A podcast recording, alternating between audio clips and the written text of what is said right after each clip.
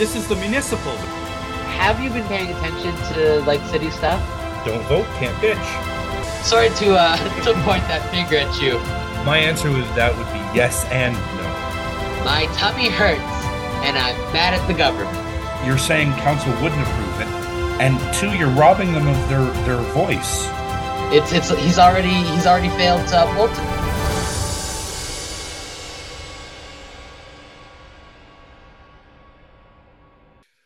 Hello and welcome to the municipals. I'm Matthew, And I'm Philip.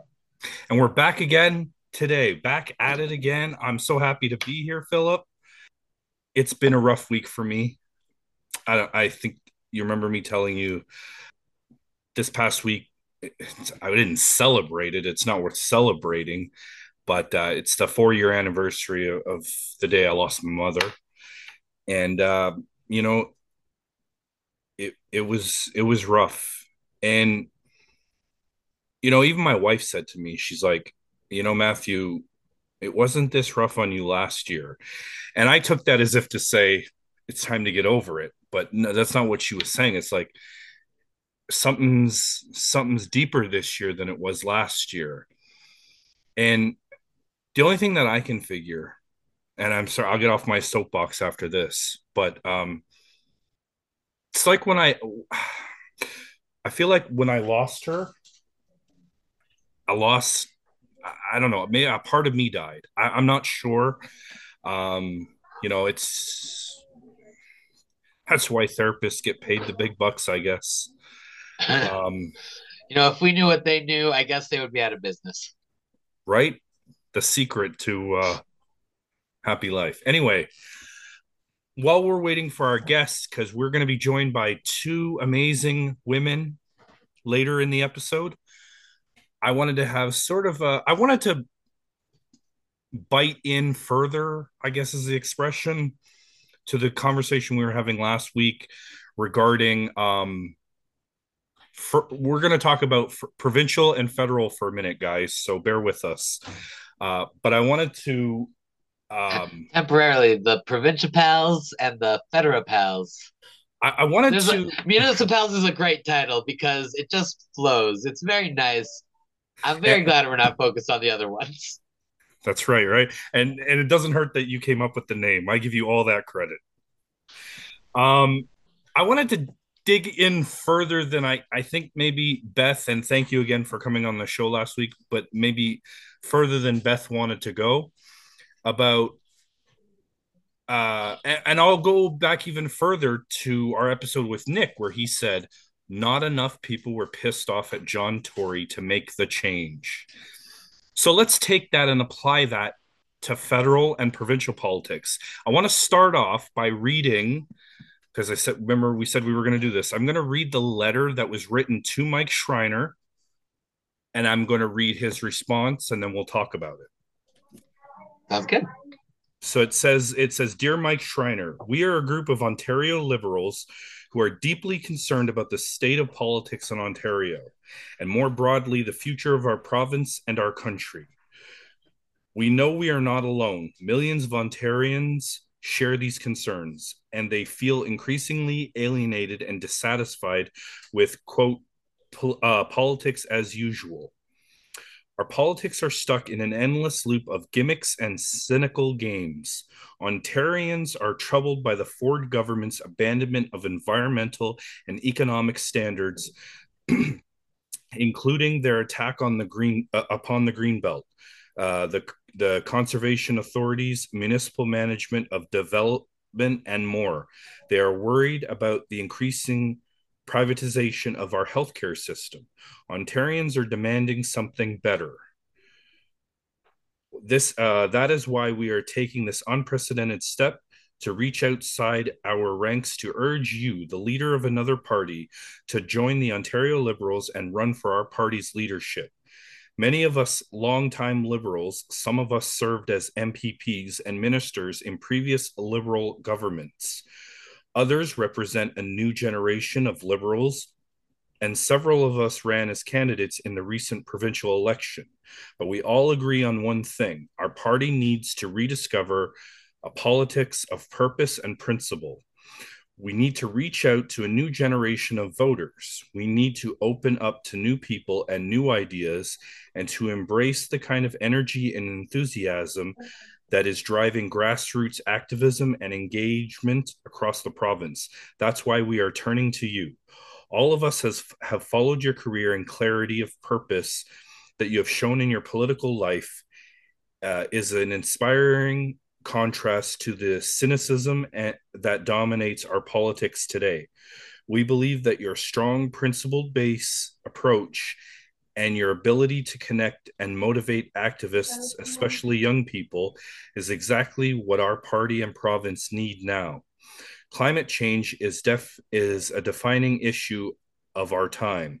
And on this and on any other matter relating to the environment, you speak with both passion and authority it is the same when it comes to healthcare. You stood up to Doug Ford on the sorry state of our healthcare system during the last provincial election campaign. During the leaders' debate, you challenged him on behalf of tens of thousands overworked and underpaid nurses in our province.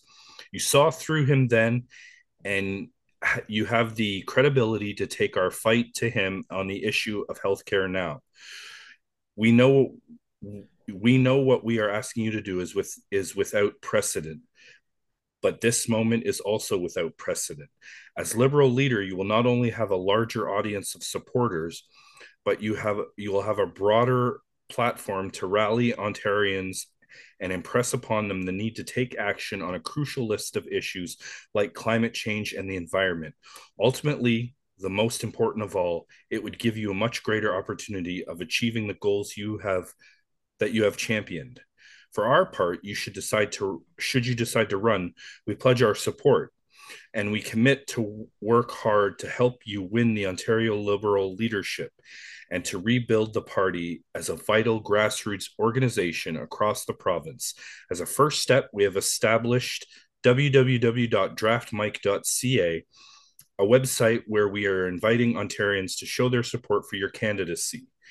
We want to stress that this is not a vote of non confidence in our party or the many talented individuals that have expressed an interest in potentially leading it. This is an effort to open up our party and move beyond the narrow scope of traditional partisan politics. We know what kind of future we want our children uh, we want for our children and grandchildren. We are ready to roll up our sleeves and make it happen, but we need a leader to guide us there. We believe that you can be such a leader. We urge you to run. What do you think? So, you know, honestly, the whole thing is very interesting. And I know it's it's very easy to it's so interesting. Let's just bottom line, it's an interesting pull. I know people who are more cynical about the liberals will be like, well, on the one hand, they are correct when they say that as as a party, liberals will sort of have that name recognition advantage that the Greens will never have. And Absolutely. That's true. The the thing is though, if if Mike wanted to run under the liberal banner, Mike Schreiner would be a liberal. Um, and he's not. And I I feel like the thing is, I can see why it would be tempting for him to go the route that is more mainstream appeal than the Green Party. And it's not like, you know, he becomes the liberal. Well, I guess it's complicated because I was going to say if he becomes the, li- the leader of the Liberal Party, then the Liberal Party would sort of fall under him and he could push his environmental activism. But at the same time, the Liberal Party is not just controlled by the leader of the party. Like there's a there's a mechanism. There's there's there's a pecking you know order. there's a exactly and so you know everybody likes mike schreiner he's a great guy and anyone would be lucky to have him you know it's interesting i sorry let, i'll let you finish your thought because I, I found what you just said interesting and i'll tell you why but go ahead and finish um it's got to be very complimentary to mike that uh so many people from another party are thinking about a premier Schreiner, and he should be excited about that. Um, I don't, I don't think it would actually be. I I feel like a lot of people would judge him and and say it was like abandoning his. No, wait, I just addressed that. Where the issue is, he could he could still have his ideals, but would the Liberal Party allow him to run that way? It's funny you should mention that. I got two things I wanted to say, and then I'm going to read the letter that Mike wrote. Um, wouldn't it be funny if they allowed trades in um, in provincial politics in any politics? You could trade trade Mike Schreiner from the Green Party to the Liberals f- for Stephen Del. Oh wait, Stephen Del Duca is not a member yeah, anymore. No, that's that's well. First of all, worthless trade. Like that's just. Oh my god. Well, and actually, that's that's a, a good thing. Sorry, it's like we're just we're trading off good points, but like so the the Liberal Party has the Liberal Party itself has a name recognition, but who did they just choose to be their leader? Stephen Del Duca. Who the fuck is Stephen Del Duca? Who was could, Stephen Del Duca? Who couldn't even win his own seat? Who couldn't even win his own seat? I do feel like the Ontario Liberals definitely have to do some soul searching to really see kind of where the party does does and this is very cynical. Does the party even have a place in the province anymore? Like the NDP have stepped in as like, well, I say stepped in, like they are elected as the official opposition. They've got the seats. That's how that's how it works. You know, they had the one election where they got decimated, the 2018 one. So 2022 was their chance to sort of be like, okay, we're the natural uh, either governing or opposition party, so we're gonna get those seats back. That didn't happen. Like, are we is the province done with the Liberal Party? Maybe maybe that's the conversation we should be having. And you know, I find that so interesting that you say that because it, it, all goes back to the job that Kathleen Wynne did as the premier. This is why the prov uh, the party was decimated, but it goes back to a lot of the things she did while she was the premier. My question, I, and I, I mean, you can answer it later. You don't have to answer it now why hasn't this stuff been repealed? Like when the sex ed, for example, when the controversial sex ed first came out, people were pissed off and Doug Ford didn't like it. So he's been in power now, what, almost five years? Why hasn't he repealed it? I mean, that's an interesting question. And I mean, I'm sure there's others, but that one is the one that comes to mind. Now, uh, as far as everybody likes Mike, as you were saying, you know, I'm not going to read off this whole list of names, but I will say, you know, I see Deb Matthews, former deputy premier. I see, oh, wow. um, I see, oh, where the hell's her name? Uh, Liz Sandals, a former ca- uh, cabinet minister. I see uh, Lucille Collard, who's a current liberal MPP. You know who I don't see? I don't see Kathleen Wynne's name on this list of people who signed the uh, this letter to Mike. I don't see Dalton McGuinty. I don't see Justin Trudeau. I, you know, I don't know if uh, Justin Trudeau would be involved, but I do feel like you do make a good point about Dalton McGuinty and Kathleen Wynne, and I do feel like they they have to be against this. And like, I, I, feel also, like it would. Sorry. Also, to cut you off, there's no Stephen Del Duca either. well, I don't know if that would be an endorsement if uh, his signature were on this. Uh, that would be Mike seeing it being like, "Oh, I'm good." you know, there's no reason for me to be so dickish to Del Duca except that why was he the liberal leader? Like, come on, you guys. It's like he didn't want to win. um, but I feel like with Kathleen Wynne and uh, Dalton McGuinty, I wonder if there's the sort of like, I want to say a sort of pride where it's like they don't want to admit. I mean, I feel like liberals in general. I mean, I would, I would define myself as I don't know. I'm no farther left than liberals, but like I feel like liberals are are very hard pressed to admit to mistakes, and I feel like sorry, the leadership of liberals more than like, you know, the people. Um, and with, I feel like asking for another party's leader to come step in to be the face of this party is a huge indictment against the previous leaders of the party. So I 100% get why they wouldn't want to sign that letter. Okay, so now I'm going to read uh, his response, and then and then we'll go from there. He says, I believe Ontario needs bold, urgent action to stop the Ford government from dismantling all what we all love about Ontario and to work together to build a caring, connected climate ready province, uh, a caring, connected, client ready, climate ready province. Holy fuck. that puts people It's been first. a rough day. That puts people first uh, before party politics. As you know, I have always said that I have no ambition to lead any other party than the Ontario Green Party. Uh, yesterday, I received a serious letter from people who expressed concerns I share about the current government and the need for urgent action, action on the climate crisis. They have reached out to part across party lines in an, a in a unique way in the spirit of doing politics differently. So I'm going to ask people to give me time to think about their arguments.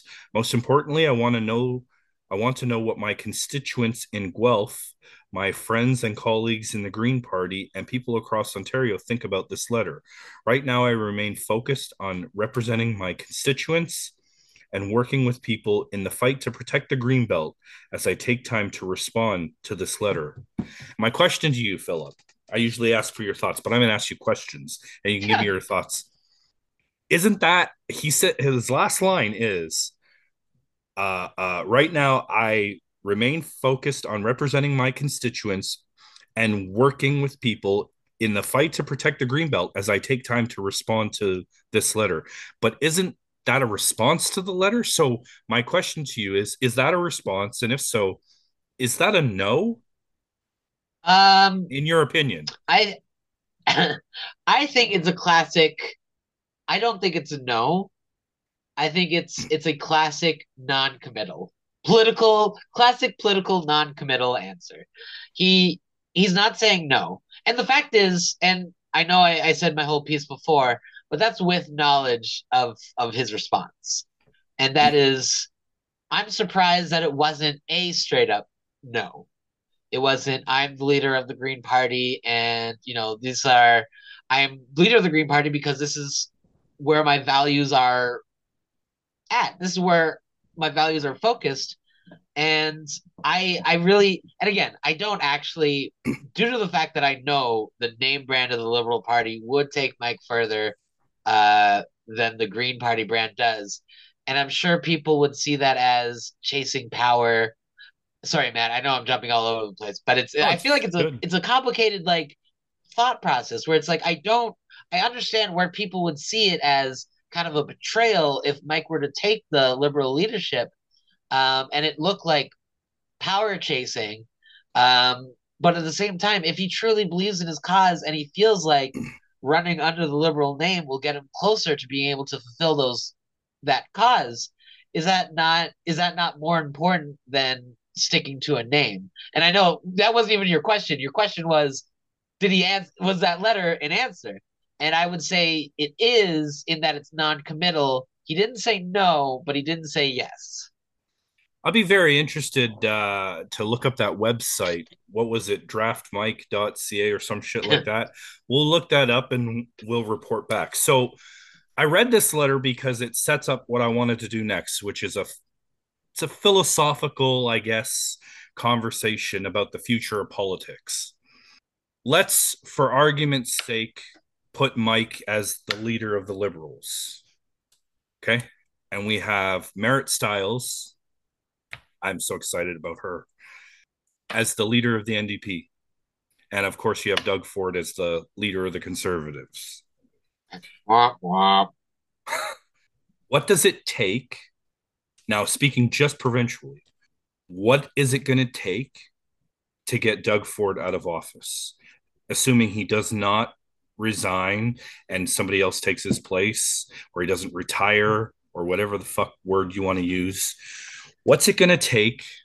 Are people, if, if we go back to what Nick said about John Tory, that people weren't pissed off enough to to make that change for John Tory, and his name is a recognized name, whether we like it or not.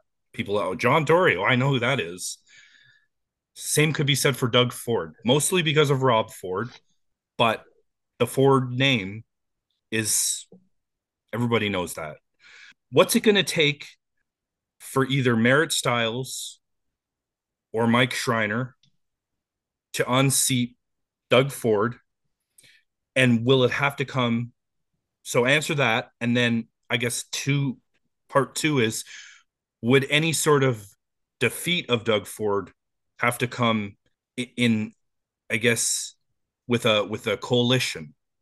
Go ahead. In your opinion. So uh what do you mean my opinion? Everything I state is fact. But I think the hard the hard thing about your question is here's here's what I thought would be enough to defeat Doug Ford. Letting Doug Ford be the premier and doing what he planned to do, and he did. And he was premier for four years, and he was shit. I didn't think we needed to do anything beyond just let him be shit, and we'd like not vote for that again. But uh, I was wrong, and I mean, but of course that goes hand in hand with, uh, you know, low voter turnout, which has, I know Nick points out correctly. You know, correctly, a part of it is, you know, if people aren't, some people aren't feeling a certain way, they're not that obligated to vote. I do also think that it's a case of people just feeling disenfranchised and like voting doesn't matter. And I I don't know. And the low voter turnout is not it's not government confidence, you know?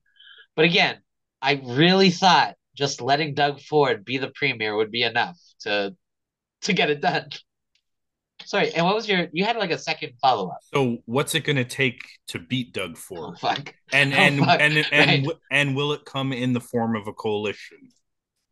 You know, like everyone was prior to the provincial election. Uh, I guess hot hot off the heels of the um, the federal supply and uh, whatever the their sort of weak weak kind of coalition, their mini not so great coalition, but uh, I, I think the the image in the provincial election was like a more like hard line coalition with the Liberals and the NDP, and it it's is that the solution?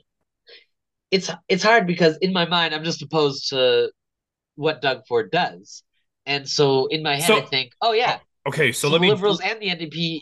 let me jump Okay, in and help you. Let, you're- let me jump in and help you. Is part of a campaign for uh, either the Liberals or the NDP going to have to include the promise to repeal Bill 23, Bill 39, and, and maybe there are other bills, but those are the two that come to mind. You know, you'd think you'd have to because, like, I mean, I don't know.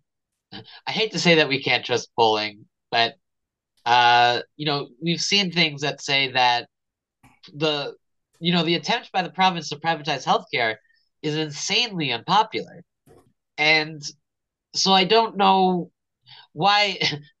I feel like a logical government would uh, repeal those things. So if, say, if an NDP government said that they would repeal them and a liberal government kind of doesn't say anything about it, I mean, of course, I'm giving you this hypothetical where the NDP is the good guys because that's, you know, how I see them. But like, I don't see how any government, they have to, I, I don't know. I just see them as bad guys. So I don't, I don't see how a campaign, but you can't have a campaign that's just, we've been saying this about the federal parties too. It's Like, funny because that's have a where, that's campaign that's just that's where I'm going next. Yeah, it's like you can't have a campaign. It's not a political platform to just be those guys are bad. Like you have to have your own ideas. So it's it's interesting that I say to you, Matt, that it, it seems so obvious to have a campaign that's just Doug Ford's conservatives are bad, but that's not a campaign. That's not a platform. Do you think that enough people are pissed off at Doug Ford to make a change? You'd think. I I would think. I mean, I I feel like even in 2018, I feel like the Ford government had started doing their egregious stuff then, and then it's sort of like a couple years in. I mean, obviously they had the pandemic, so things are a bit different, but it almost feels like they get voted in, so they have the mandate, and they start doing the really bad shit immediately. Get that, you know, gross taste in our mouths, and then along the way, sort of soften it up. So by the time an election comes, it's sort of forgotten. But that's not conservative specific. No, no, God no, no. That's no, no, no. That's not. No, no, no. I I know I villainize conservatism and like and conservative Phil, politicians, but no, that is. You are free to villainize anyone you like on this show. This is a safe space. I know, I know. So let's let's just move like on to... just like last week when I when I sort of was free and clear for us to say you know fuck Poilievre, and then I I I slowed you down from saying fuck Trudeau, despite the fact that you know what, dude deserves it. It's fine. It's okay. Well, we, we might have to look out for that Bill C eleven, but anyway. oh no. Anyway, Justin Trudeau, no. Whatever. So now that Justin Trudeau has thrown out the baby with the bathwater in terms of his coalition or whatever you want to call it with Jagmeet Singh, what's it going to take to defeat Justin Trudeau? You know, I I I feel like at this point again, I make it very clear. I I don't want conservatives in power anywhere. But it's we have a very good chance that the conservatives will unseat Justin Trudeau simply by virtue of he's been there so long.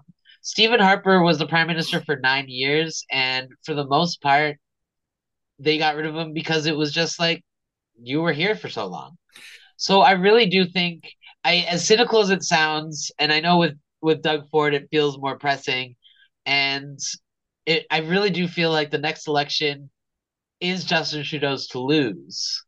I, I think it's just a timing thing, which isn't. It's not a great philosophical answer because it doesn't sort of it doesn't answer to the consequences of poor leadership or any of that. Well, um, but let's, I, I, let's close this by saying I'll, give you I'll give you my thoughts if if that's okay. I didn't mean to cut you off. I apologize. I don't see what I see with Marit Stiles. I don't see that with Jagmeet Singh. He cannot no. be tr- he cannot be trusted. He is Justin Trudeau 1.0, where Justin Trudeau's, Trudeau's the original Justin Trudeau. He's maybe 1.0 or 0.5, whatever. Um, you want 1.1. There, there needs to be movement there. So Justin only, Trudeau is Justin Trudeau 1.0. The only logical choice, unfortunately, if you don't like what I'm about to say, I apologize, but is the conservatives because the liberals have been in power since 2015 on the promise of legalizing weed. That's the only reason they got in.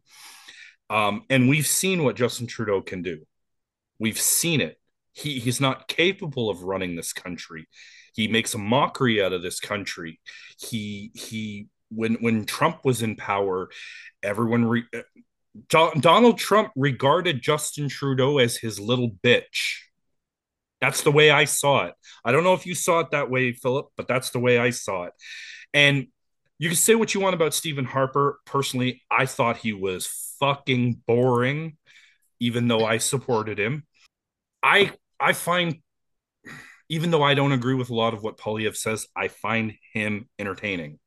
Um, and to close that up, because uh, our our guests are are I guess they're loading in right now, but I just wanted to say one more thing were you did you catch the tweet philip about um uh the there's uh a bunch of people i guess they're part of the convoy gang. They are review bombing the Sheraton hotel in hamilton where trudeau stayed. Like bad reviews. Why? I guess because they hate justin trudeau. Like bad reviews. I... here's what i will say. Um i mean obviously fundamentally uh, I don't I don't agree with I don't I don't think Justin Trudeau is a is a great prime minister, but for the most part, I feel like a lot of his uh, I feel like a lot of his criticism, I'd like it to be pointed more towards, uh, you know, what he says he's going to do and then doesn't do, and I do feel like, I don't know, but it's, I'm I'm worried about, I, in my mind, in my in my opinion, because I'm very I hate conservative ideology. You know, the conservatives get in power, and in my mind, the best case scenario is they just don't accomplish any of their goals. I mean, um, whereas with the liberals, I mean, I feel like if Justin Trudeau would just do what he says, you know, in campaigns, they'd be fine. They'd be doing okay. But he's not doing a lot of the things that he like promises. I mean, and that's I know that's a lot of politicians. It's not I don't know. It sounds like it's so weird because I feel like it constantly sounds like I'm defending Justin Trudeau because I am, but I shouldn't because he's not great. I don't know. I'm weird about it. Don't don't ask me too deeply about it. We share a birthday. Bold of you to admit. Now, um, we're still waiting on we're still waiting on one of our guests. So until then, um, I have I have another letter I wanted to read. I don't know if you've caught this, but there's a lot of shit going on at one. I believe it's 130 Jameson in in Parkdale. Um, so apparently this lady, I don't know how old she is, but she lived there with her mother. I believe that's the story, and her mother unfortunately passed away. And now they're trying to say that this lady was not a registered tenant and therefore she needs to forfeit the apartment. And if she doesn't want to forfeit the apartment, they want to put her up market rent style and force her to pay more money. And um, this has been verified. So I said that once it was verified, that I would have a few words to say to directly to these people. So before our, our guests jump on, I'm going to do that. So there's a letter and it's dated January 25th, 2023, uh, to a lady named Janice Walker. And this was put on social media, so it's completely legal. Uh, re unauthorized occupancy of apartment at 130 Jameson Avenue, Toronto. Please be advised I have been retained by the landlord. Please be advised you are currently occupying the premises to an unauthorized occupant. Please be advised that the landlord has instructed me to proceed with the application to have the tenant tenancy terminated. At this point, I was instructed to try and make a without prejudice offer to you to make you an official legal tenant. The offer is as follows: the market rent is currently twenty one hundred per month for this apartment.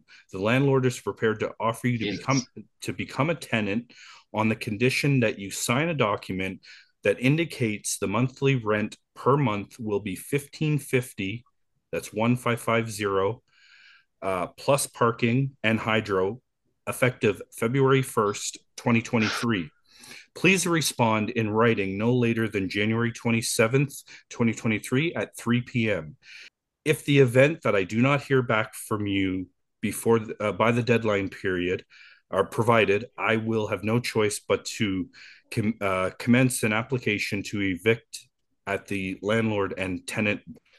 So then, here's a response. Uh, so the property management for 130 uh, Jameson is called Myriad Property Management. Their head office is at 125 Norfinch Drive, Unit 205, Toronto, Ontario, M3N1W8. And uh, so this letter is addressed to Gerald Goldenberg, the CEO, Stephen Goldenberg, the president, Neil Goldenberg, the vice president, Linda Paris, the secretary, Scott Paris, the treasurer, and Risa Goldenberg Wexler. and it says, Dear Gerald, Steve, Neil, Linda, Scott, and Risa, this letter is in response to your company's recent decision to push out one of our neighbors, Janice Walker, after her mom Bernice's death. We are writing to make it clear that these actions are unacceptable and will not be tolerated. In 1987, at the age of 19, Janice moved into the building to live with her mother after her father's sudden passing. She has lived in the same rental unit since that day and has been a great tenant and neighbor without issue. Janice and her mother have paid their rent out of a joint bank account for more than 30 years, with Janice being the person in charge of their finances. Janice has, on two occasions, requested to be added as a tenant to the occupancy papers, once in 2020 and again in July 2022. Both times she was told by Irene, that the information was submitted and there would be no further issues. After her mother's death, she spoke to Adrian your building manager on the phone and she was treated terribly and told she has 30 days to leave. Janice is still grieving the death of her mother. She hasn't even buried her yet. She cried and begged to stay, and Adrian told her it's quote or sorry, quote, it's company policy. Your company's handling of this issue is frankly deplorable. We hope uh, we hope in this specific situation you make the right decision to refrain from intimidating Miss Walker and allow her to stay in her in her home. And there was more of the letter, but it got cut off when I took the picture. But uh, to Mr. Gerald Goldenberg, to Stephen Goldenberg, and the rest of them, and to Myriad Property Management at 130 Jameson, who was also trying to evict people over the air conditioning thing last year. Fuck all of you. Seriously, let this lady live in peace. I know what it's like to lose a mother. Fuck all of you and anyone that has anything to do with Myriad Property Management. Let's go and do a protest or something. Let's do something at 125 Norfinch Drive. Um, if you guys are interested, you can hit me up on Twitter at Matthew King 511. Uh, you can hit up the show at the Municipals and and and you can hit up Phil at PJ for TO and let's get something together and fuck Myriad uh, Property Management. And with that, I'd like to welcome our guests. you guys can unmute. Sorry for the wait. Uh, Kaila Hunte and Britt Caron, welcome to the show. Hi, Matt. Hi, Bill. Happy to be Hi, here. Matt. What's up, guys? hey. We made it finally. Hooray! Thanks for waiting for my bedtime. Officially Meet us, pals. yeah. And for waiting for my concussion to resolve somewhat. I'm really, really uh, sorry. I've I've had concussion uh, issues in the past, so I know how that is. Yeah. Um, did you guys hear about this story for with uh, Myriad Property Management? Yeah, it's mm-hmm. it's really sad. Yeah, it's messed up. It's funny. I have a friend who lives on uh, Tyndall over there, and her partner moved in, and they kept not putting him on the lease. And I was like, I don't think they can do that. You know, she was like, I can't like, so add him because like if I add him, she was like, if I add him, then they'll just like up the rent to like current market rent. Um, How does that work? Yeah, I don't know. It has. I'm sure it's like some kind of weird loophole, um, mm-hmm. um, but it's like you know, it's just pretty fucked up. And also, like, you could imagine that it would keep people. I mean, obviously, like Janice, but you could imagine so many situations where, like, women in like domestic violence situations end up getting fucked over because mm-hmm. they're not police. And anyway, it's just making me think of all the ways that someone can really get screwed. And now we're seeing it, obviously. Yeah. So, I mean, two... sorry, go ahead, Philip. Oh, I was just gonna say it's like it's this is sort of what goes hand in hand with I've said it a lot where our current situation feels like it's it's it's always been employers wanting to pay as little as they can with landlords wanting to charge as much as they can. And now we're at such a gap where that gap is so huge that it's just it's not even hitting that rental part. Sorry mm-hmm. i'm not even i realize i'm not even really hitting the same point. I just i hate rentals suck properties suck. They should just it's it's all frustrating. It sucks. The financialization of housing sucks. Thank you, Kaila. Yeah. You said it so well. No problem. so, one or both of you took uh, part in the budget deputation. Am I correct in that? Yeah, we both did. And I, I, I tried to look up uh, your deputation. I was going to play it, but if you just want to summarize basically your points, I'd love to hear it. I'll give you the floor, uh, Kaila, if you want to start, and then Britt jump in. Sure. Yeah. Um. So basically, my deputation was really around the city that I want to live in and want to be in community in, and the city that we currently have, and the city that we will continue to have um, if this budget uh, goes through or the problems that it will perpetuate if this budget goes through. Uh, you know, I touched on a few different points. Um, you know, I am not in favor of increasing the police budget in any way, shape, or form. I am in favor of defunding the police uh, severely. Honestly, um, I am. I want to live in a city that has housing for everyone that meets their needs, that is accessible, that is affordable and attainable. Um, I want people to live their lives in dignity and without fear. And that was that was a line that I had in in what I had written. Um, because right now I think what we're seeing is really this kind of critical mass of people for many different reasons being completely unable to access dignity in the way that they live.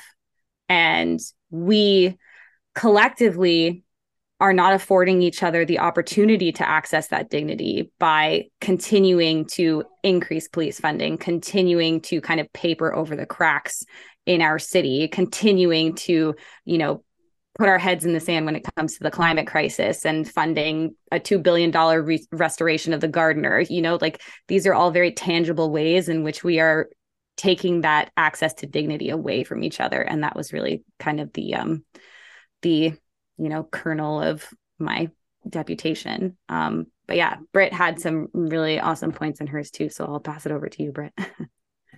Yeah, I mean, I think that I'm looking for the, essentially the same city that Kaila is describing. And just like I was coming at it from a little bit of a different angle. So, kind of my background is in more like kind of, you know, radical organizing around defunding the police and like anti capitalist, feminist, anti racist kind of stuff. But um, recently, in the last couple of years, so um, I actually own my house, which came about after I um, was going to be evicted from this house and then got like an essentially an early um, inheritance so I could stay. And I organize with people who have um, access to wealth.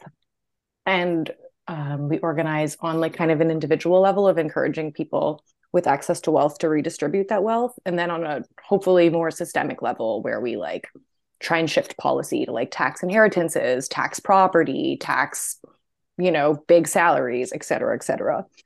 And so um, I kind of came together with a couple of people to brainstorm like what it would look like for people who actually are at the kind of like top of the food chain to to be like, why don't we, why don't you tax us more, um, in order to pay for this city? And so my deputation was about property taxes and about how t- Toronto has the lowest property taxes in Ontario and how, you know, even though we're getting a higher property tax than we're used to this year, that's like a very um, that's after like a decade of really artificially low property taxes. It's really my first year paying property taxes. So like I don't have like I didn't really have a great sense before, but like obviously renters are paying for the lion's share of that um, when their landlords are just offloading costs onto them. Um, and so essentially what I was trying I'm trying to reframe this idea of like taxes being a bad thing. Like I feel like we talk about taxes in this way that makes everybody kind of like like you know turtle in of like that not taking my money Whereas it's like, you know, taxes are supposed to be for nice things, right? Like we're supposed to be able, like, not only to get these like basic things that I think are just like a standard of livability of housing and transit and all of these things. Um, and I'll come back to the transit thing in a second, but also to get like beautiful public amenities and like parks and like things that we can actually be excited about, right? Um, and I was like using the example of like say even like programming like my kid it's so hard to get her into programming because like everything is so stocked. Um there's not enough.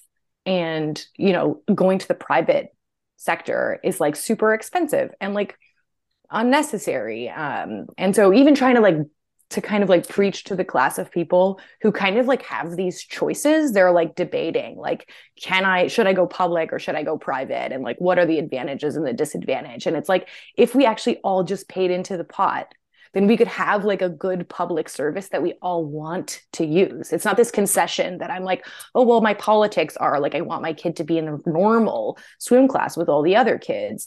I just like actually also want her to have a good swim class, right? So there's like these kind of things because you know, and and I feel like we're not doing enough of that. Um, and I'm hoping through some of this activism to shift the conversations around taxes in general.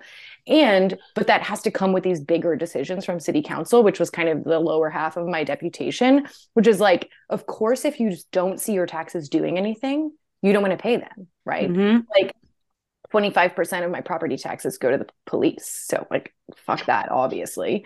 Um, but then on top of that it's just like how am I paying more property taxes and getting less transit and paying more property taxes and getting less swim classes and paying more property taxes and getting, you know, the Gardiner Expressway basically is what I'm paying for. And so, indeed. yeah. So essentially, like, I was trying to put forward this idea that, like, if we pay for it, and those of us who, can't, like, on a, you know, on a progressive taxation kind of way where like the people with the most pay the most um, and put it into a pool like we can all just have nice things. Um, and so yeah and then of course like when we think about something like the ttc user fees um, like any user fees is hitting people with the least money the most whereas any taxes are hitting the people with the most money the most right which is how we want this to work um, and so for me even like my budget is tight every month. And so for me, it does end up evening out in this way where it's like I save a little here and I spend a little here. And also, like, I'm critical about how I distribute my wealth.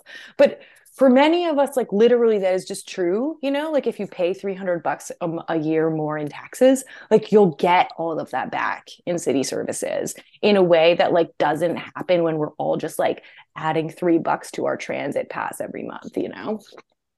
That's amazing. And I think, you know, what's great about um, what you just said is I, I thought during the last provincial election when Doug Ford, uh, you know, bribed all the car owners with the the license plate sticker. Everyone I know um, donated theirs to be like, we don't but, want this blood money, you know. Like the thing, yeah. the thing that like is so interesting about this conversation around taxes and how like people just view it as like, you know, it's such a burden.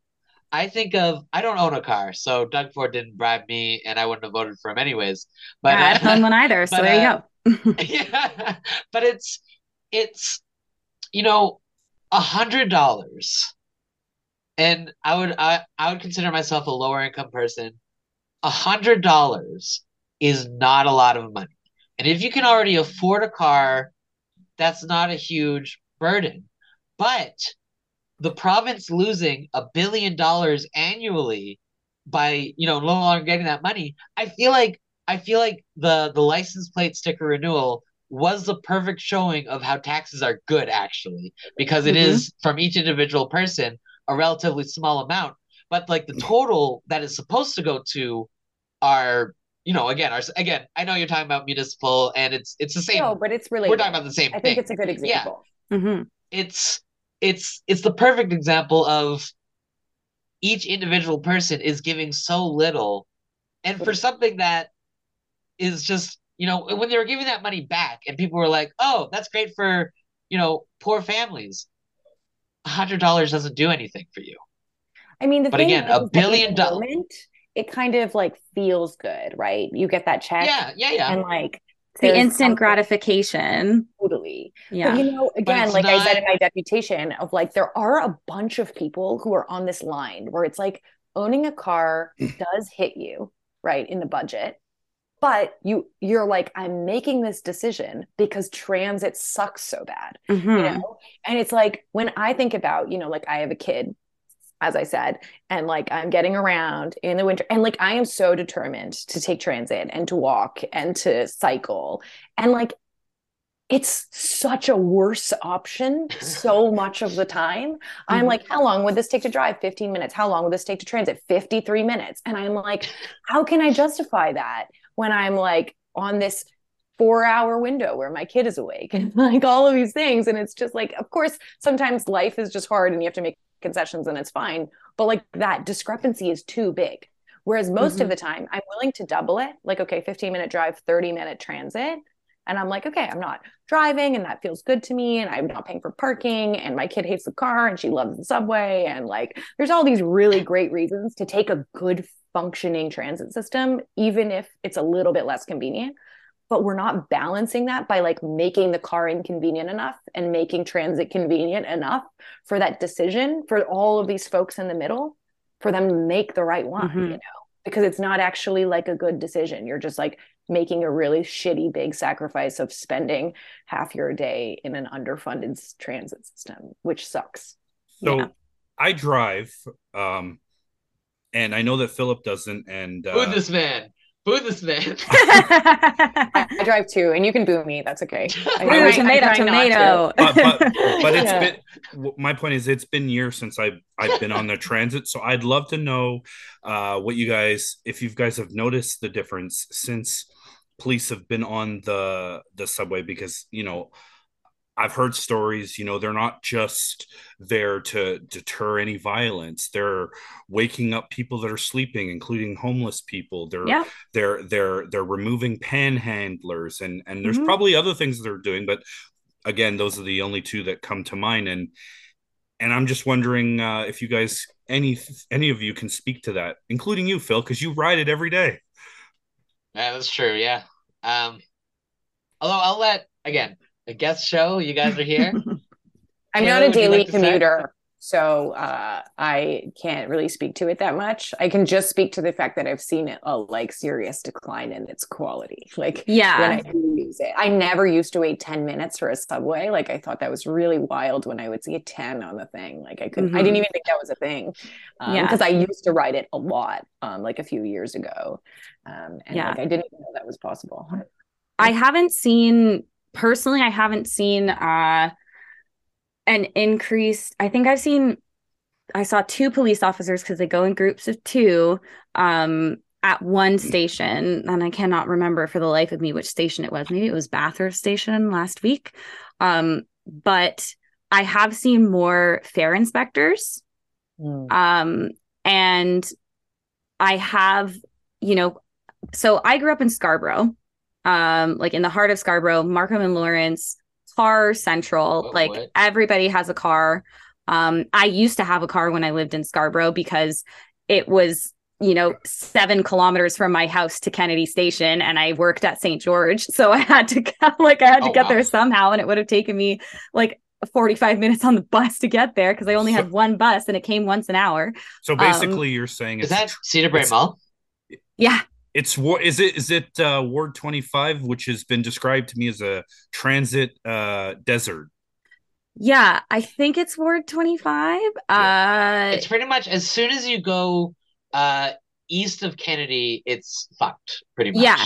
exactly. And that is where I grew up. Um and like I grew up in Agincourt, which is even further out that way. And then I moved to Markham and Lawrence, where I grew up. So I have kind of that like both sides of the coin um sort of experience. And I will say that yeah, it definitely was a hell of a lot easier to have a car to get around in Scarborough, but I didn't like that. I wanted to take the bus. I wanted to take, you know, the I was about to say the streetcar. There's no streetcars in Scarborough, Kaila. Um, I wish there were, but like, You- no, no, no, no. Take that back. You don't listen. I lived for thir- 13 years um, uh, on Lakeshore because my my wife's from Lakeshore, yeah, and I'm telling you, for the better part, for the bulk of that, the, the at best the streetcar ran. I'll say 70% of the time, but it's really 50%.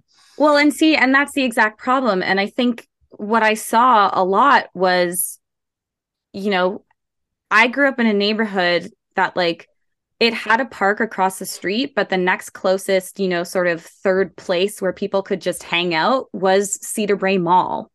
And you got kicked out of there if you were loitering around for too long, or you'd have to feel like you had to spend money in order to be able to stay in there. And I actually I worked at Cedarbrae Mall too. Um, but beyond that, you know, it's like Britt said, it's one thing to make it harder to drive your car around the city or to drive around to get places, which, you know, sure, let's do that. But you cannot do that and not make the other options for getting where you need to go also shittier. you know, I was handing out flyers today at Woodbine subway station being like, you just got off the subway. Did you know that it's actually going to get worse than it is right now very soon if we don't do something about it? And Oh, are you doing that with uh, TTC riders? I was, yes. Oh, but cool. Showed up All right. at 3:30 and nobody was there. oh, they I think they got there slightly after that because I didn't get there until like 410, but that's Mm. okay. There's gonna be another one later. Um, but the thing is, is that all of this is manufactured and like placing the, you know, transit versus cars as like this binary thing where if you choose one you're not choosing the other or you have to choose only one is it helps no one.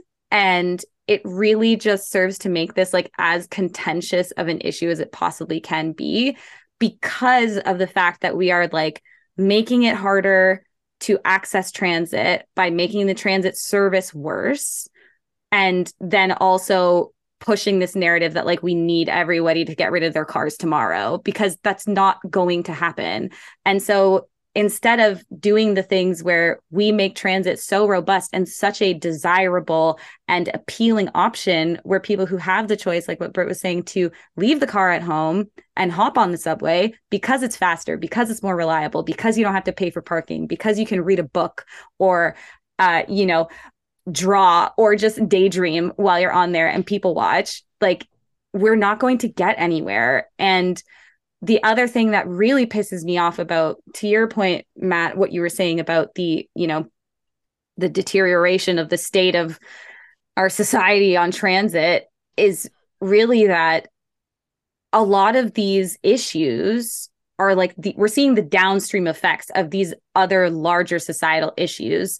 And the way in which like it's been portrayed in Toronto specifically has really led people to believe that all of a sudden all unhoused people are perpetrating acts of violence on the TTC, which is actually completely without any basis in fact.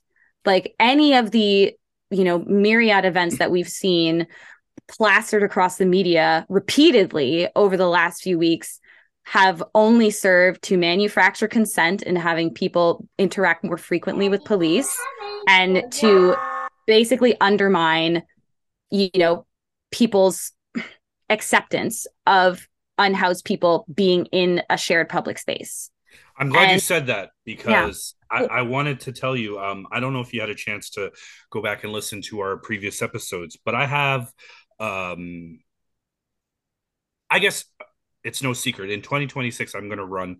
I, I, don't know where yet. Um, I don't know uh, for what, but I'm going to run.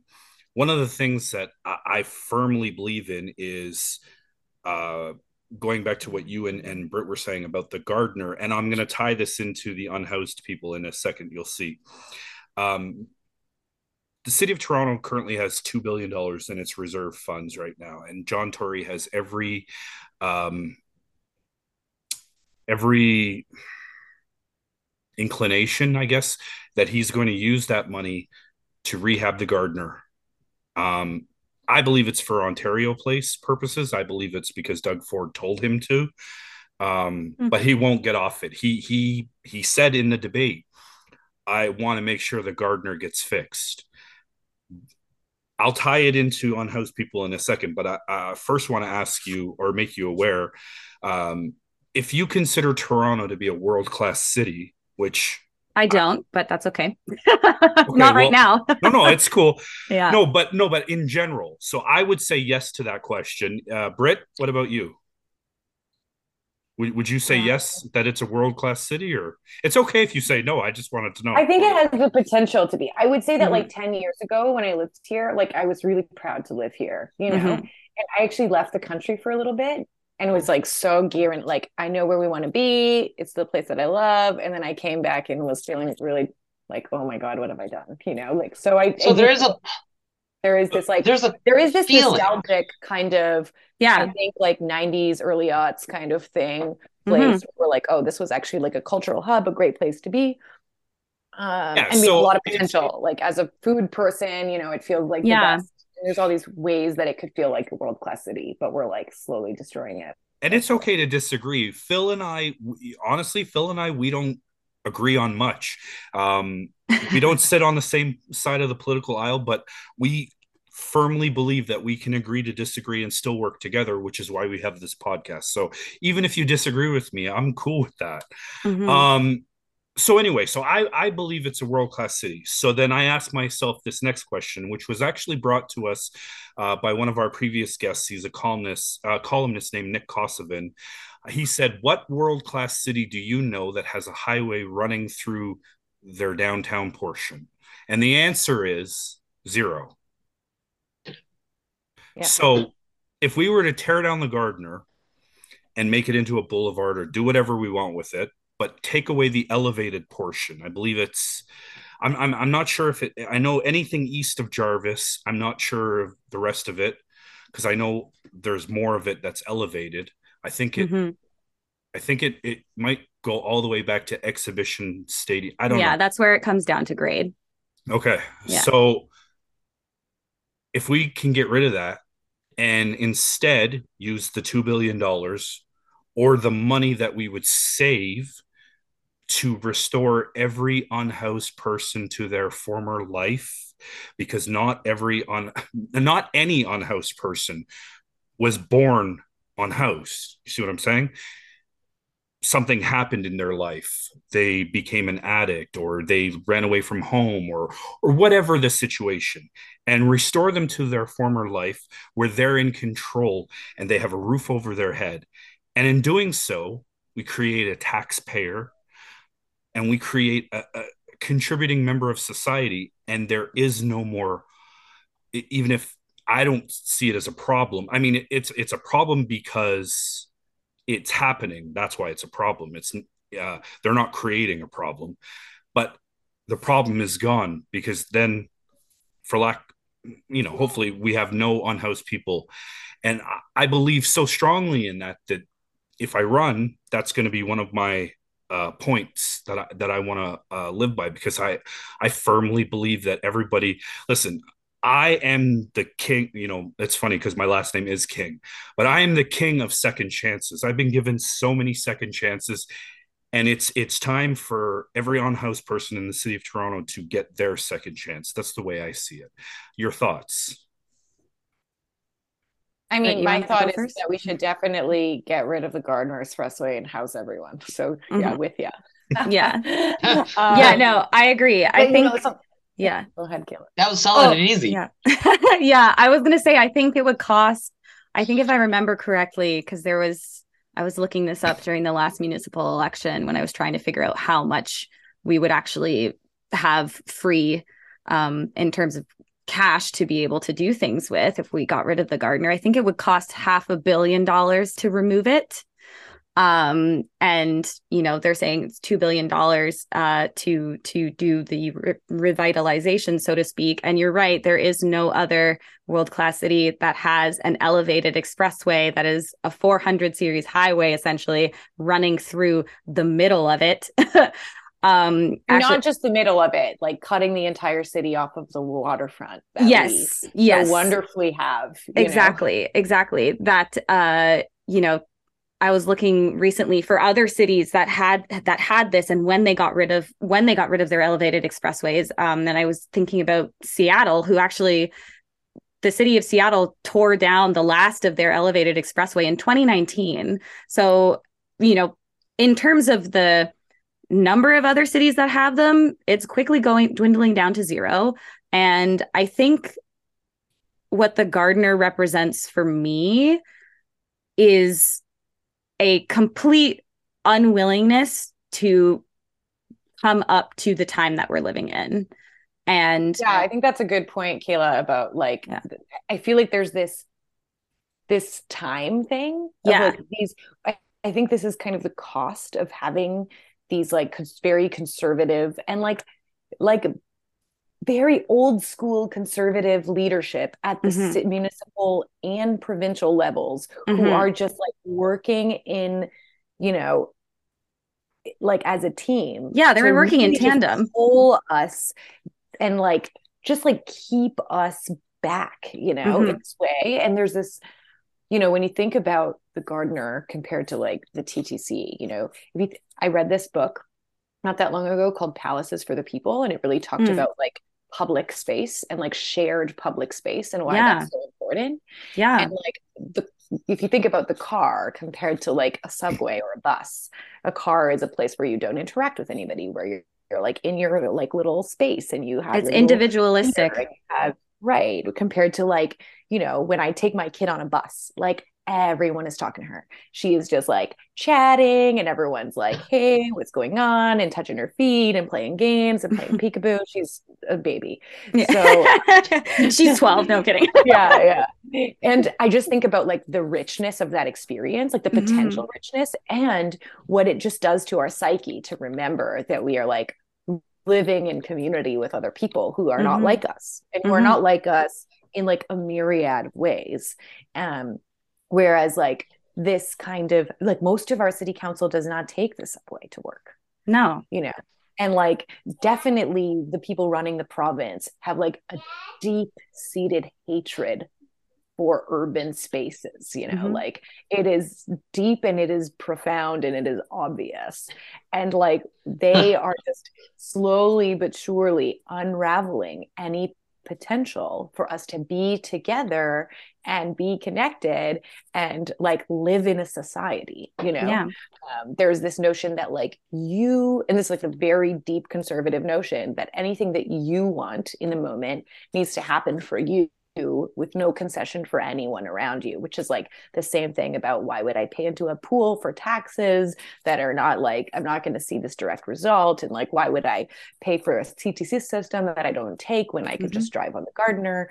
Um, and I think that like, it's actually not just these like small decisions happening here and there because of like political like whatever you know feedback they're getting from their constituents but actually like a long-term project of like how can we actually just make this into a giant suburb you know mm-hmm. where nobody has to has to concede anything for anyone else yeah right and to to you know kind of draw it back to to your point matt about the about housing everyone i mean really what you're talking about is actually living the belief and the and the fact that housing is a human right and that everyone needs to be housed and everyone should be housed and everyone has a right to housing. It's not about deservedness. It's not even about second chances. It is you are a human. You exist in space and therefore you need a home. And it's like it's really that it's really that simple. And i think whenever I look at at the Gardiner again, in addition to being that, you know, that belief that we are need to go back to this certain time where it's just about it's was you know we got the post-war like baby boom era mm. where we've got all of these people having access to capital that they never did before and becoming like they want the house and the car and the you know the like golf club membership and all of these things which i mean not everybody because if you're black no you can't have the golf club membership. But it's again just bringing us back to that belief that like what you want is what you want and like damn everyone else to your decision and I right. think that's what we're selling, right? Also, yeah. we're selling like you actually do have the right to this, and it's an mm-hmm. affront on mm-hmm. you when anyone's trying to take it away. So yeah. instead of this, like, oh, we all pay into the pool and we can have nice things, it's like they're taking away your nice things mm-hmm. by stealing your money for this pool for mm-hmm. everybody else who doesn't want to work.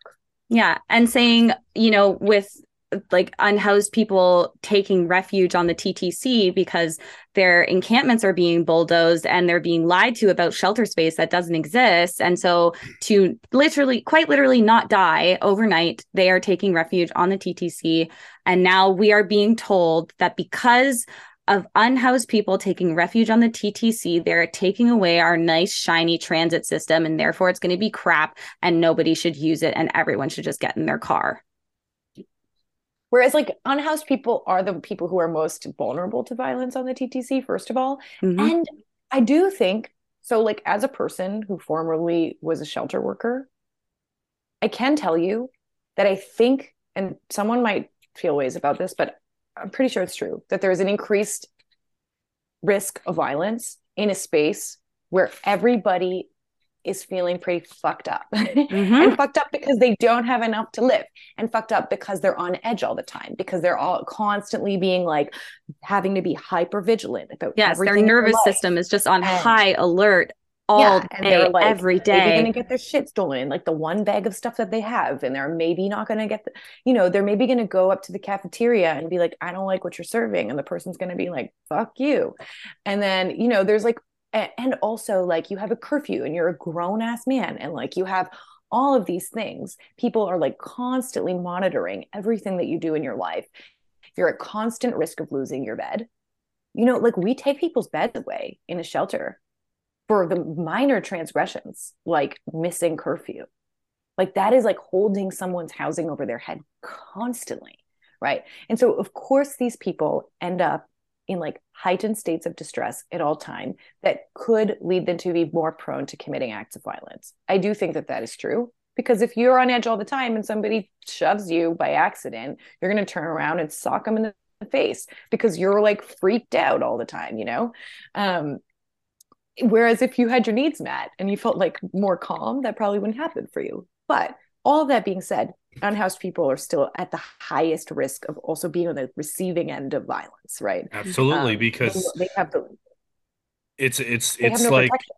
exactly, yeah. and and any anyone who is a bully, there's your target, and it, and cops are bullies, right? Like cops absolutely. are the biggest bullies on earth. Absolutely. And like, and, and like I'm, a cop glad... is not going to harass me on the subway pretty much no matter what I do. I'm, I am I'm glad like you white lady that. with a stroller and like no I can do whatever I want. I'm glad I you mentioned not... that because that's where I wanted to go next. Uh, mm-hmm. Phil, Phil, do you have anything you want to add before we go there? So before we go, I do have two thoughts. One being, uh, of course, after the, yeah, it's funny. I say it in my mind. I'm like, yeah, shelter is a human right, of course. Like it's so obvious, but we know governments don't see it and treat it that way. But um, uh, you know, just because you brought it up, I did want to bring up that the the Ontario Human Rights Commission last week released a statement about um the need for shelter and like warming centers. Mm-hmm. So uh, I don't have a deeper thought than just that. This is a human right, and our government is not acting like that's the case, which is very frustrating. And more, I don't know how I want to ask this question because it's it's for both of you guys, mm-hmm. and it's for every person who um brought themselves to these deputations, like and made a statement to our government that's you know supposed to have their ears open.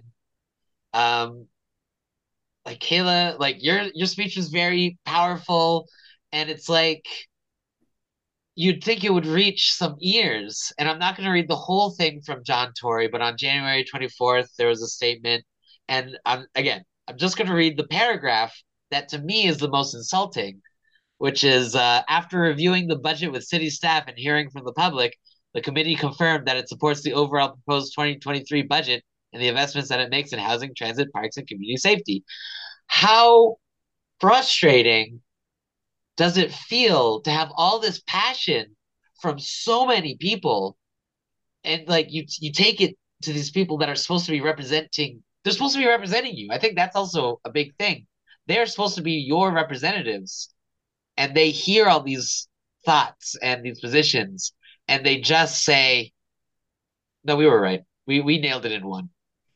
Like how does that i i don't i don't have a solid question here except do you does that make you feel does that come does that go hand in hand with with feeling like democracy is sort of like what's the point of the city if it feels like if voting doesn't matter if if talking to your elected representatives doesn't matter like it has to feel so powerless? Yeah i mean it doesn't feel great that's for sure. Um i think you know I'll, I'll I'll speak for myself when I say I don't think that my intended audience first and foremost was necessarily the councilors who were sitting in front of me that day. I think it was the people who were watching. Um because I know more often than not your elected representatives aren't actually going to listen to you. And that is a really sad fact of life that we have right now and the way that we've constructed our democracy and it's democracy for whom. Um, i always like to put that little question there.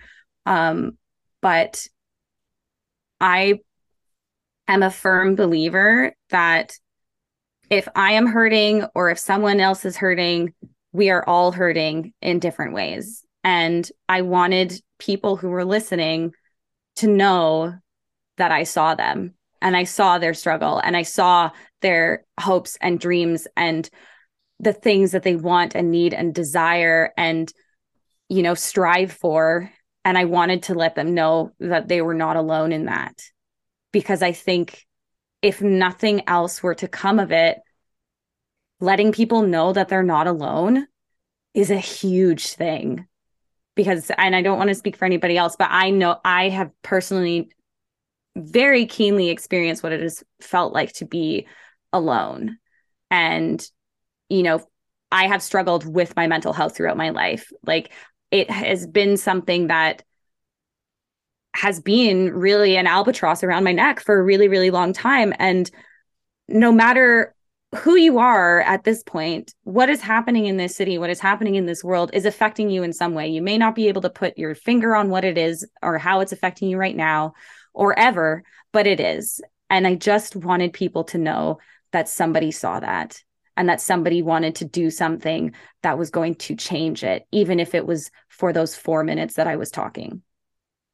Did I hope that I would be listened to? Yes. Did I, did I you know, hope that the what I had to say would suddenly be able to change things? Absolutely. But when you have people in positions of power who don't view certain human lives as having value, there's not really a lot of ways that you can reach people like that. And I also don't think that we always need to be trying to prove our value to someone who doesn't see us as human because it exhausts us and that's not productive to the to the struggle to the shared struggle. And so really what i said was for the people of this city. It wasn't for john tory because i know he's not fucking watching those deputations. I know he was going to do exactly what he wanted this entire time. It was for the people. And i feel like i i accomplished that in in a small way but really I was just like it cannot go unsaid that people are watching the struggle and people are relating to the struggle and people are struggling alongside you and that was that was really what I wanted to my point that I wanted to get across. I think you did a really good job meeting that across. I felt that. yeah. Thanks, Britt. And I think that a lot of people did feel that. And I think that, you know, to kind of like build on what Kaila said, is actually I was so, so motivated by this um, wave of deputations per- personally. I felt I wa- I spent like days watching them. Yeah, I, I, did too. It was like fucking awesome. primetime TV, like yeah, to me. I yeah, also like so I I will like I was feeling pretty burnt out at the end of last year and feeling kind of like I'm throwing all this like spaghetti up against the wall trying to see what sticks, you know? And then in the new year, I felt like I have this place to channel, which is budget time. And then I like, I, I keep telling people that I have this image of you know, kind of when ants like all come up out of their like ant hill, you know, you like drop something and every, and it was like I I've been so reminded that I'm not alone and that I'm not like plucking away at these things by myself and that there's just like people everywhere like plucking away at these things that like I you know we have the big ones you know like Progress Toronto and TTC riders that are like really mobilizing right now and it feels awesome but you also just have like people showing up in a way that I'm finding like extremely motivating. Mm. Um, and I think I've really tried to shift. So when Kaila says like, you know, her deputation was for other people and da, da, and like I felt it and I think everybody felt it and I think it really served its purpose.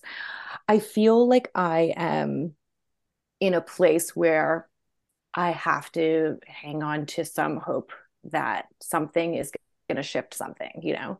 Mm-hmm. And so I think my deputation was actually more in a direction of people that are, I don't know, like I'm like a serious lefty. I'm a full blown socialist. Like, you know, there's no, and like, uh, my deputation was like directed to maybe people a little bit to the right of the political spectrum to, from me like i'm i'm kind of shift in a period right now where i'm shifting towards like how can i persuade people to like my vision of a better world you know and like who can I persuade and who can I pull at?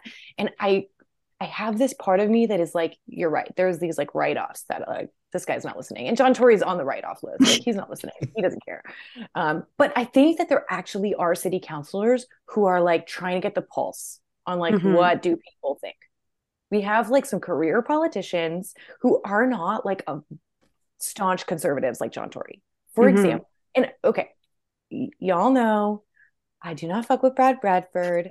And, you know, he is the type of career politician that I cannot stand because mm-hmm. he is a not a person with a spine. Mm-hmm. Like, at least I know what Denzil Minnan-Wong believes, you know? Mm-hmm. And like, I know he hates people. you know, Bradford is Holy like, shit. yeah, I want everybody to like me. And so mm-hmm. I'm like, maybe he has voted for things that I did not expect him to vote for mm-hmm. because of how much pressure was put on him. And yeah. before all of this went down, I emailed him to be like, What's your take? And they were basically like, He's still trying to figure out his take. And I was like, Here's our fucking chance. Do you know what I mean? Like, we need to do this thing and we need to play this long game mm-hmm. that is mm-hmm. not like how do we get Brad Bradford to care about us? Because Brad Bradford cares about his career as a politician. But yeah, and, what and, if no, and, and poli- nothing else. yeah. right. But what if it is advantageous for his career as a politician to listen to us? Mm-hmm. Do you know mm-hmm. what I mean? And like, how can we shift our thinking to like, okay, we can like collectively pull the conversation in this direction in a mm-hmm. way that we mm-hmm. don't see the results tomorrow and we might not see the results in this budget but that the next time around we are building momentum around a message that matters yeah. to people and that resonates with people. And yeah. so that whoever is feeling wishy-washy has to move our way, right? It's like the role of the like I don't want to talk about the NDP because they annoy me too much, but like what should be their role is to like pull the conversation to the left so that yeah, the liberals to move the Overton window need mm-hmm. to make decisions that are like more in line with what the NDP is pushing, right? Mm-hmm. The conservatives do a really good job at that. They say like absolutely fucked up, unhinged stuff that like pulls the conversation so far into the abyss mm-hmm. of like that like now we're making regular conservative decisions and feeling like they're actually they're leftist yeah like whatever yeah, we, you know the People's I Party. feel like a good example of what you're talking about is the NDP's dental care that we just got. Yeah, exactly. No, 100%. so this is the kind of thing that I'm thinking about is like how mm-hmm. can we again, me reading a book, I read another book recently about called The Persuaders and it's about like how do we mobilize our base mm-hmm. with like this real radical beautiful vision of the future and get those people to talk to their people mm-hmm. in a way that like actually gets these so-called swing voter people to like buy into what we're selling which is a vision of the future where we're not just surviving, but we're like having a good time, you know? Well, yeah, that's kind of what I'm selling. Mm-hmm. Britt, I don't know if you're aware, but like uh, like I was just saying before, I was on Lakeshore for 13 years, and the longtime councilor in that ward was Mark Grimes, and it wasn't Ugh. until it wasn't until this election he was defeated by Amber Morley, which mm-hmm. I am so which excited. Was a long game. That was a very long game. I'm very excited about what she can do because I got to be honest with you, nobody voted no more than Mark Grimes, not even Brad Bradford. Oh, I know he's brutal. No, Brad Bradford's a yes man. Like he's trying to like be like, what's the popular decision? I'm yeah. voting for that. Mm-hmm. And so why that's why I'm saying we need to make this popular. But you're right about Amber. That's like a long game. And like Chiara Padovani or whatever, I can't mm-hmm. remember how you pronounce her name, is gonna win next time. Mm-hmm. Like Nunziata She's done for like one foot in the grave, first of all. Okay. and like, you know, she can't last much longer. She is like being propped up by this. She's like, devolving. Yeah, by you know, berating deputants in the middle of their, you know, yeah, deputations and stuff. It's just really coming out now. Like and Chiara said she's running again and yeah. she just opened up a hub yeah. in her community so that she can continue building momentum for the next election. That's the long game, man. That'll be her third one. Phil's mm-hmm. gonna run. No, and that was, Bravo. She's run how many so times? Like 16 times? I voted for brilliant. her three times in Davenport and did not get her in, you know, on yeah. different elections. I've always I've always had the thought of what do people do with their campaign offices after the election's over? And I can't remember who mentioned that uh, that she had turned hers into a community hub, but that's insanely so cool. cool. But you need money to do that, right? Yeah, exactly. Well, yes, I know. And, um, well, well, that's that's why we we of the lesser caches do not open campaign offices. Yeah. Mm-hmm. I don't know if you guys know so this, awesome but Phil's going to run again. He's going to yeah? run in oh, nice. Ward 20. But you're in the other you're in um Scarborough Southwest. Gary. Oh, yeah, that's me. Hell Gary yeah, Crawford. uh, you know, and it's it's funny because it, it felt like while you were talking about, well, Brad Bradford will do, it seems like whatever will advance his political career. I feel like with Gary Crawford, I don't know how he does it, but he just seems so comfortable that it's just like he can do whatever the fuck, and it's like fine. it's because of who yeah. he's linked to, right? Like he's of that John Tory era. Oh yeah, yeah, yeah, yeah. And it's a generational thing. I think you know, they're just like, we can do whatever we want. Whereas with somebody like Brad, who's a little bit younger, and, you know, God forbid he doesn't ever give out the line, I'm a 1986 model. Look it up. He says it at every freaking possible introduction. Um, yeah, he's a little bit younger and wants to be liked. And I think is a little bit more aware of his position as a cis het white man of privilege that in certain situations he will be like what is the popular thing? And is the popular thing you know something that's slightly more on the left side or slightly more on the you know side of progress? Perhaps but he is a little bit more conscious of the fact that he has to play that game whereas people like John Tory and Gary Crawford are just so they're on their way out yeah. Like, well, let's add let's add one more to the fire because I'm in Ward One, uh, which is Vincent Crisanti. Uh. Enough said. so if I if I uh, oh man if I run for uh, city council, it'll be Ward One. Uh, mm-hmm. We'll see what happens. Um, but you brought up an interesting point about uh, warming centers. I just have one thing I wanted to talk about, and then we're going to talk about the police to to finish off the night. Uh, there's an article in today's paper. I try to get the paper whenever I can because I I support the Sun. Um, I I have been since I was a kid. I used to be a paper boy for them. Actually, funny story. Um, there is actually a part of this coming meeting, uh, this council meeting.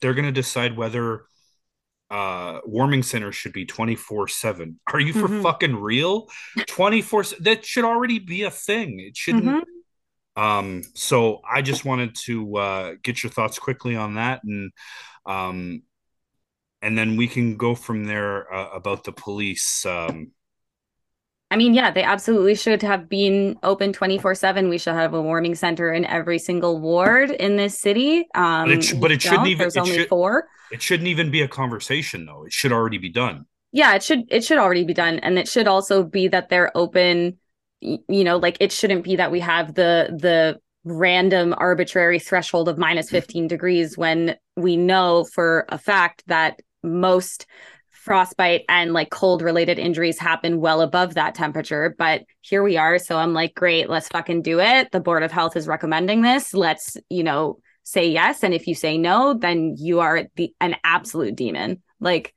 I I really don't. I, there's no ifs, ands, or buts about it. Like, were you out last week when it was minus 30 degrees? Like, you know, you're you know, a demon if you don't say that, yes to that. Absolutely. That inspired me to uh the it was Friday. It was that cold temperature, um, and the release of the Ontario Human Rights uh, Commission statement that inspired my latest email to. Uh, I wrote to John Tory. I wrote to the councilors on the Board of Health, who fifty percent seem pretty solid, and the other fifty percent haven't heard from. and then I sent emails to my Scarborough representatives. So that's Gary Crawford, Dolly Begum, and Bill Blair about the the warming centers because I don't know I don't really know what else I can do other than write emails because I don't have a lot of clout or power. But that's I feel like that's all I know what to do is just to pester our elected officials and say, uh, can this just be our moral imperative, please? Mm-hmm. Yeah, I did see someone on Twitter who was like, "It's unreal that we're just like voting on whether that. or not some people should die from freezing." You know, it's just like pretty, pretty wild. Yeah. Well, Britt, I, I know that I, I know, think that I think that it'll I think it'll pass. Well, Britt, mm-hmm. I know that you have to get going. Um, I wanted to thank you for for coming on the show and know that you are welcomed to participate anytime. We love we love to have well-rounded opinions on this show. Like i said it doesn't you don't have to agree with us because we actually prefer that you don't because it shows that we are well-rounded. We let anyone on. Uh, you know there's been a few mayoral candidates that i've blistered that are going to be on the show next week uh, as we do the former candidate uh, roundtable mm. um, marking because we're not celebrating but we're marking. I, believe, I believe it's a hundred days uh, since uh, the election or 100 days since they quote took office because the new term starts i think november 15th or whatever. Mm-hmm. um, so we have that to look forward to but um, again i want to thank you for coming on the show and and kaila if you want to stick around for the police discussion i'd love to have you take sure i can stick around a little bit. um, but britt is there is there anything you want to say in closing? I'll give you the floor no, just thanks so much, you guys, for having me. I'm sure I agree with whatever Kaila's about to say about police. um, you know, I, am happy to leave her the floor.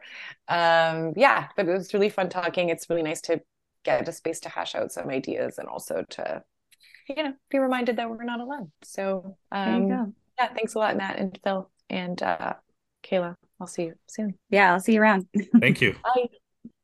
Uh, so Kaila. All right, now mm-hmm. it's time. Now it's time for Kaila to talk about how much she loves the police and how they're the perfect institution. and uh, and I'll be flabbergasted, but I'll be like, okay, Kaila, I guess if you love the police, I guess that's where we're at. Yeah, thank you. I'll be expecting my check in the mail. Um, yes. Um, Shit, is that um, how easy it is? Hmm. Yeah. Where do you want to start? I mean, so Gosh. I want to start by by confessing something. Mm-hmm. Um, as I've said publicly plenty other times, I actually don't believe in defunding the police, and I'll explain why. It's not because I don't. It's not because I love the police. Mm-hmm. I actually think, for the most part, they've done a horrible job whether it's because they don't care or they're undertrained or they're in over their head whatever the reason is. Um, i mean that's uh, a lot of people are going to have different opinions on that but so i actually believe in the, i believe the system is broken and i believe that they need to be completely restructured. Um there we do need to take money away from them. I do believe that. I would take about 400 million and the reason for that is because they don't they don't need one point i mean where are we at now? One point i, I, I think it's 1.2 bill. Almost yeah. 1.2 and i believe the big reason for that is all the officers are clocking in uh, ridiculous overtime. So if we were to say let's say each officer with overtime makes 125,000 a year. So that's eight officers make a million dollars Mm-hmm. So every eight officers is a million dollars. That's a lot of money. Um, it would have to be so specific that you would have to be there when they're creating when the police are creating their budget to see how they budget and what they budget and knock things off like the mounted unit like talk about bringing a, a knife to a gunfight when a cop on a horse shows up at one of the assaults at the TTC station. Like, yeah, bringing a horse to a subway station. What's the horse going to do on the subway? I'd love to know if, if so, if, if the officer caught the person well, and arrested them, uh, what do they do? Tie a rope around them and then they walk them to, like, how does that work? Mm. In um, regards to that particular picture, I would just like to add, uh, you know, super crazy that they brought the horse, you know, weeks before there was even snow at the station. Oh yes, I did notice that too. I was like, "Wow, you're so on time that you're not even there." God, like, they killed it. There, you know, we really it. gotta. I gotta stop being sarcastic about my police kudos. I really gotta stop because I will. I'll just have. I'll have a whole podcast where it's just me speaking sarcastically, but it just ends up being a pro police podcast. well, we can't have that now, can we? Um, No, so we got to talk about how much I hate them. Yeah. I'm okay with that. Yeah. I mean, so I guess yeah. So Matt, sorry, continue. What was your your question in there? Is just about. I so no, just so everything I've laid out for you, I'd love to get your thoughts. Yeah. Um. Well, you know, there are many, many people in this world who are better positioned than me to speak on, you know, the framework for abolition and uh, for defunding the police. Um, and you know, there's a lot of scholarship around the subject, but I think for me, the biggest thing is that well, for one thing, I disagree that the system is broken. I believe the system is working exactly the way that it was structured to work, which is to protect capital and to protect property. It's not to protect people.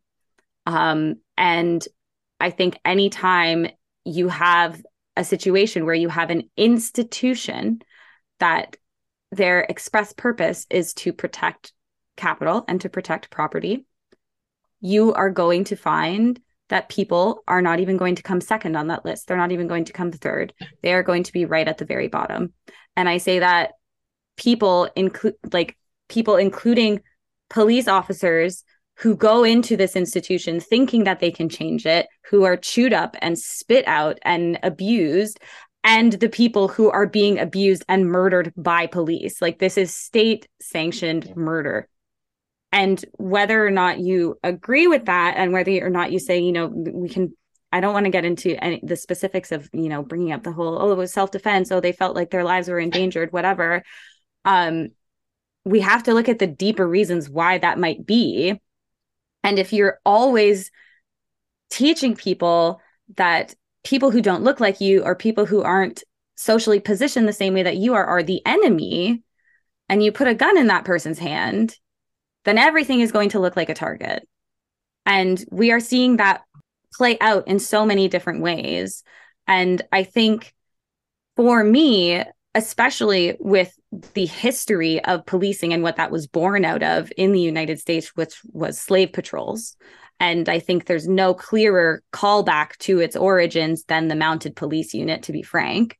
Um, you cannot separate what the express purpose of that institution being created for was to protect property, which in this case were human beings, from that history. Because right now it has continued to perpetuate that belief that property is of more value than human life. And additionally, when it comes to, you know, talking about increasing the police budget and we need public safety and all of these things, in my personal in my personal view, seeing more police does not make me feel safe. And it actually has not borne out that having more police has led to increased safety. There is evidentiary proof that that is a, you know, non-factual statement.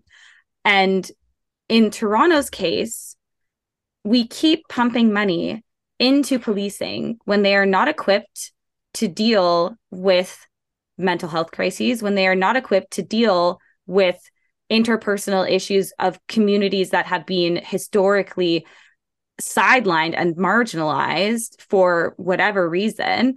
Um, I mean, for institutional racism, for one thing, and classism as well. But we are basically pumping money into something that cannot and has never been able to fix the problems that we are saying it can fix. And our collective refusal to accept that is what is going to keep us locked in this struggle between we need more police funding we need more police and defunding the police and trying something different because we people are not able to see the core of why police exist in the first place the true core of it i i uh, i just had a thought as you're as you're talking and it's it's a is a combination of the oh man, I could think of so many things about the fact that uh, you know, post election, John Tory spent pretty much the whole time saying, "We have no money, man. We can't do anything that you need that's good for the city." Oh, the police needs fifty million dollars. Here you, go. go. Like, yeah, yeah, no questions asked, and mm-hmm. like, there's no other institution in the city that's just no questions asked uh, you know, no question on success. Yeah. No question on um, what they're doing. No question on any scandalous report that came out last summer about mm-hmm. their use of force. Um, nothing. They just they get the cash. And when John Tory was questioned about the logic behind it, or you know the rationale, uh, or the evidence. Sorry, the evidence. He didn't have evidence. It was just, I'm the mayor. I won. I get to do what I want. Yeah, actually, and, he said then, the best evidence he had uh, happened in October, and it was an election. Oh, yeah, fuck, that's. I, I thought oh, it was because of his feelings. Makes me feel like shit. I thought I, I thought um, it was because um, of his feelings. Mm, those two. yeah. Um, keep in mind, uh, I've got no no power. But then, okay, but then like a few weeks later, he he made a tweet that was talking about the success of the the mental health um, community crisis service. Like cri- yeah. Yes. How they diverted. They said something like seventy five percent of police. Seventy eight percent away away from the police. Mm-hmm. So fund that that fifty million dollars, give it to them. I don't know, just not, just not the police. Yeah, I, I, and I agree with you. And I think there's no, I mean, there are so many amazing, excellent, well founded, well researched reasons why pumping money into the institution of policing is not a good idea and actively harms people disproportionately. So but, I, sorry, yeah. sorry, go, no, no, you go ahead and then I'll uh, jump in. I was just going to say, like, if it wasn't clear to people before, that the argument around whether or not to fund the police is not based in evidence, is not based in history, is not based in the lived experience and testimony of so many people who have been on the receiving end of police violence in the carceral system, then it is quite literally John Tory saying out of one side of his mouth that the police need more funding, and then out of the other saying that, oh, this uh, thing that we piloted has been wildly successful with not even a 16th of the funding of the police. So like I it wanna, doesn't get more plain and in the light of day than that. I, I want to say that you're very highly respected on this show. Phil, as soon as I said you were coming on this show, Phil's like, yes, I, I, believe you. Um, I, I'm not sure if, uh, and I can take this out if you want, but you were Jenny Warden's um, campaign manager. I was, yeah. So so your opinion matters when I ask you this next question. Okay. Because every because everybody has their own definition. I, and I've asked this question before. So when you hear the words defund the police, mm-hmm. what is that? Not what does it mean to you? What does it look like? It looks like the community crisis service. It looks like people calling 911 when they're in a mental health crisis and not being met with a gun in their face but being met with someone who is able to talk them through and walk with them through that experience and someone who is able to fi- help them find the resources that they need. It is people not being afraid to report when they're assaulted by an intimate partner because they know that when they do report it that something will be done about it and that situation will be made better which in many cases, heartbreakingly, is not the case. It's not what happens.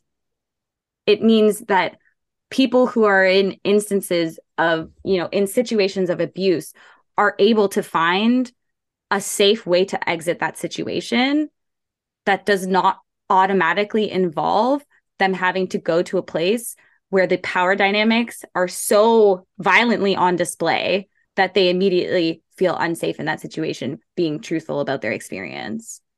And then and it, yeah. sorry. And then sorry i was just going to jump in with another question. And then in in defunding the police what then becomes of them? Uh, i guess that would depend on the amount that you would want to defund. Is that correct? Yeah i mean i don't think it's it's really about any dollar amount i guess but it's more about what kind of world do we want to live in? Do we want to live in a world where people are being killed by police? Do we want to live in a world where if I get on the subway and I see a cop with an assault rifle at Bloor Yonge Station, I'm going to be like, what the fuck kind of place am I living in right now? Or do we want to live in a world where people have access to the resources that they need, where people have their their needs met so that they can be expansive in their humanity? I mean, if all we're doing is telling each other and reinforcing the idea that things are scarce, that love is scarce, that community is scarce, that safety is scarce, how is that any way to live? And I feel like in a lot of ways, the institution of policing really represents that scarcity mindset that the world has that if I have something, someone else is going to try and take it away and so I need to do everything that I can, up to and including arming an entire force, bully force of people to protect that thing from a hypothetical, really from a hypothetical. And I would much rather we have robust communities that are able to resolve conflict themselves because they have the resources that they require to do that than to have people constantly being deprived of their humanity and then being punished when that deprivation explodes in ways that are unseemly to people in power. That's very well put. I know this is a difficult conversation to have, and uh, I appreciate your thoughts on the uh, on the matter. You know, it doesn't matter if if if I and actually, you know what, I agree with a lot of points that you made. Uh, you, you make some very very compelling arguments, and I want to let you know it's not falling on deaf ears. I hear you, um, and and I I appreciate you putting yourself out there. Uh, Phil, do you have anything to add? Uh, no, except Kaila, you rule. Uh, I'm glad you came on. Yeah, thank you so much for having me, and thank you, thank you for listening and and trying to imagine a different city and a different state of being with myself and with Britt. I think, you know, the minute that we stop having these these conversations about the world that we want to live in is when we're when we've really lost. And if nothing else, and just, you know, going back to the the budget deputations and stuff, like what Britt said, watching so many other people, you know, present their arguments and their evidence and their personal stories and their experience and their humanity showed me that we haven't lost, at least not yet. And I think if nothing else, that's what I'm going to take forward into all of the work that's to come is that as long as people are still willing to be vulnerable and to be and to open up themselves to show all of the messy squidgy parts within them for others, then that means that there's still something that is worth struggling for and is worth fighting for. And so that's kind of where I'm coming from it. You know, I often I remember I see I saw this as a tweet ages ago, but I think it's so accurate. And it's like I have all of these very strong opinions and beliefs and, you know, morals and ethics that to some people can feel very grating and very you know very abrasive and very aggressive and you know all of these quote unquote negative words but they they are rooted in the softest squishiest most human parts of myself. And i think i would always i will always choose this way of being even if it's so painful sometimes than the alternative because then i'm divorcing myself from my humanity and i don't want to do that because i don't think that actually helps anyone. Is there any chance that you're going to run? Because it's it's it's your compassion is is just jumping through the microphone and it's it's people like you that need to be a part of city council i mean i say the same thing about alejandra bravo she's probably well and uh jamaal myers mm-hmm. um those are the two new councilors that have gone gone above and beyond since uh, they were elected. Um, and yeah, they uh, really have. Any sorry, bringing it back to you. A- any chance that uh, you may throw your hat in the ring in 2026? I mean, that's a long time. Um, but you know, I'm not closing the door on it and I'm not saying I would never do it. I think my hesitation um is sometimes that I am a very sensitive person and I don't want to lose that.